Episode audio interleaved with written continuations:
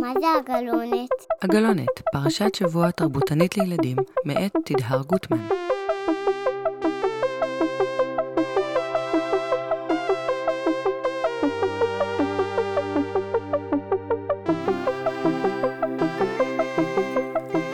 שלום שלום, חג הפסח הסתיים, ואנחנו ממשיכות את המסע שלנו בחומש ויקרא, והשבוע בפרשת שמיני. בפרשת צו החלה חנוכת המשכן, ותוארו שבעת הימים הראשונים של החגיגה. בפרשת שמיני מתארים את היום השמיני. משה מצווה את אהרון ואת בניו שנמשכו להיות כהנים, להקריב את קורבנות העם על המזבח.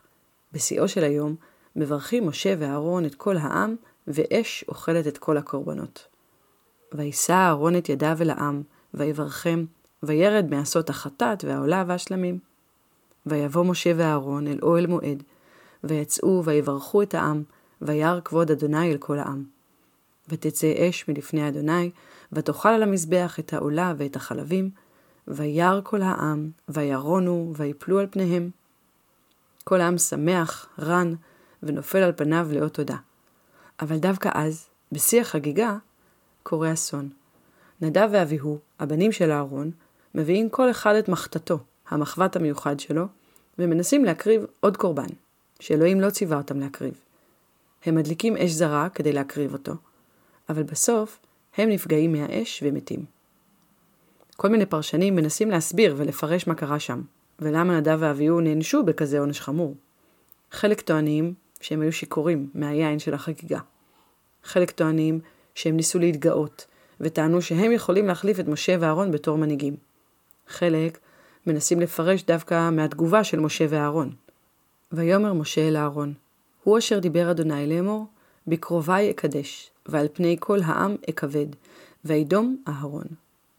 משה אומר לאהרון, בקרובי אקדש. יכול להיות שהמשמעות היא שדווקא במשכן ובכהנים, שהם הקרובים והקדושים ביותר לאלוהים, אלוהים מקפיד הכי הרבה, ובגלל זה העונש שלהם הכי גדול. יכול להיות שהמשמעות היא שהם קרובים לליבו של אלוהים, ושאלו בעצם דברי נחמה בשביל אהרון. למרות שמדובר באירוע שכולו קשור בקורבנות מול אלוהים, גם מי שלא מאמינים באלוהים יכולים למצוא הבדל משמעותי בין הקורבנות שמקריב אהרון, האבא, שמתקבלים בשלום, ובין הקורבן שמביאים נדב ואביהו. בתיאור הקורבנות של אהרון מוזכר מספר פעמים שהוא מקריב את הקורבנות של העם, מכפר על העם, מברך את העם. כל העשייה שלו היא לא בשביל עצמו, אלא בשביל העם כולו. אהרון מקבל על עצמו לחלוטין את התפקיד של מי שמייצג את העם ועבור העם. על נדב ואביהו נכתב שהם הביאו איש את מחתתו. אפילו לא שניהם ביחד, אלא כל אחד לעצמו ורק עבור עצמו.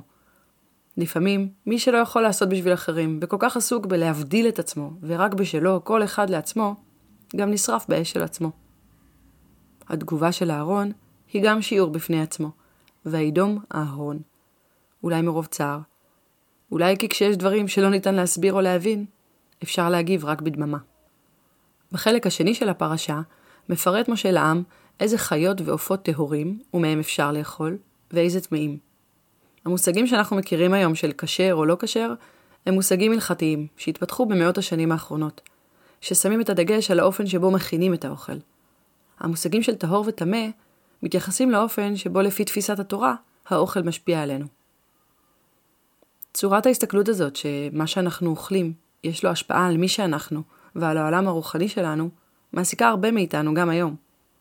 למשל, את מי שבוחרים להיות צמחוניים או טבעוניים, ומבטאים ככה את התפיסות המוסריות שלהם לגבי גידול בעלי חיים בעולם המודרני.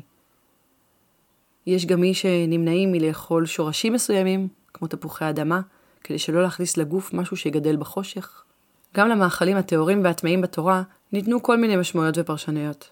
למשל, הסימנים של דגים טהורים הם שיש להם סנפירים וקשקשים. רבי נתן נטע מחלם אומר שאלו סימנים של התעלות וזהירות. כי בזכות הסנפירים הדג יכול לעלות כלפי מעלה, ובזכות הקשקשים להגן על עצמו ולהיזהר. יכול להיות שזה בגלל שהוא היה מנהיג חסידי בפולין. החסידות היא תנועה ששמה לעצמה מטרה להראות למאמינים שלה את הדרך להתעלות רוחנית. ובפולין של לפני 200 שנה, טוב, יהודים היו צריכים להיזהר שם לא מעט. כמו בהרבה מקרים אחרים, פרשנות משקפת את התרבות, האידיאולוגיה, השקפת העולם, וגם את נסיבות החיים בהן חי מי שפירש אותה, מה קרה סביבו באותה תקופה. החלק היפה בעיניי בפרשה הזו הוא רשימת העופות האסורים במאכל. כל פעם מרגש אותי מחדש לקרוא אותה ולגלות כמה הסביבה הארץ ישראלית הקדומה עדיין נוכחת בחיים שסביבנו. תקשיבו לרשימה הזו. ואת אלה תשקצו מן העוף, לא יאכלו שקץ הם. את הנשר, ואת הפרס, ואת האוזנייה, ואת הדאה, ואת האיה למיניה, את כל עורב למינהו, ואת בת היענה, ואת התחמס, ואת השחף, ואת הנץ למינהו, ואת הכוס, ואת השלח, ואת הינשוף, ואת התנשמת, ואת הקעת, ואת הרחם, ואת החסידה, הענפה למינה, ואת הדוכיפת, ואת העטלף.